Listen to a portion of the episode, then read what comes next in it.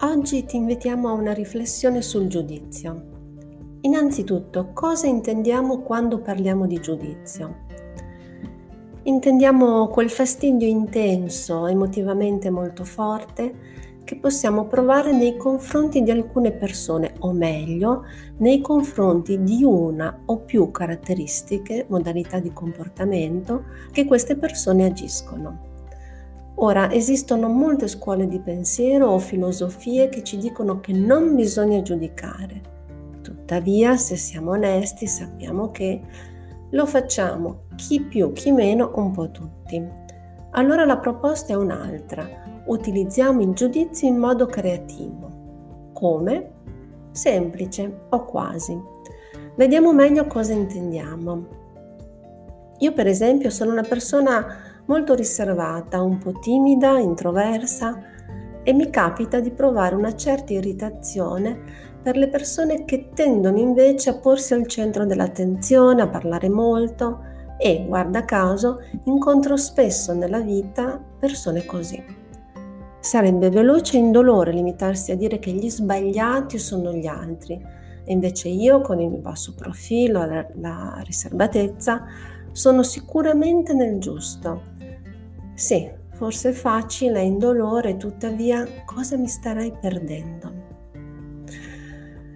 Perché vedi quel che accade quando sulla mia strada incontro una persona così protagonista, estroversa e per certi versi ingombrante, è come se si svegliasse una parte di me che porta caratteristiche simili e comincia a sgomitare per farsi sentire, un po' come se dicesse sì dai facciamo così anche noi è un processo molto veloce e spesso inconscio. Quel che avvertiamo è un fastidio, appunto, che mettiamo rapidamente, spesso a tacere, esprimendo un giudizio negativo sull'altro.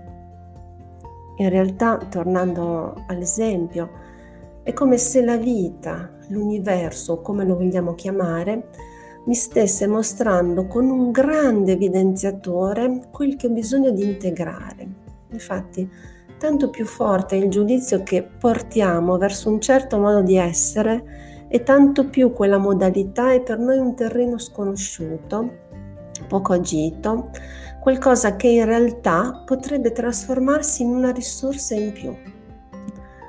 Così ho imparato a chiedermi cosa cambierebbe nella mia vita se fossi un po' più visibile, loquace, un po' più protagonista. Il segreto sta in quel un po' di più. Non occorre infatti e non sarebbe nemmeno sano diventare esattamente come la persona che ci procura irritazione.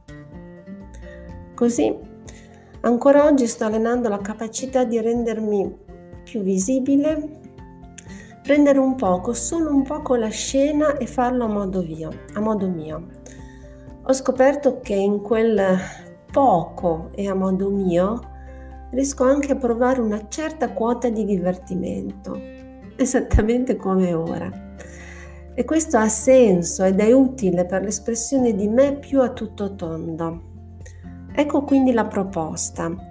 Quando senti un forte giudizio per un modo di essere, un comportamento altrui, prova a chiederti dove sono io rispetto a questo.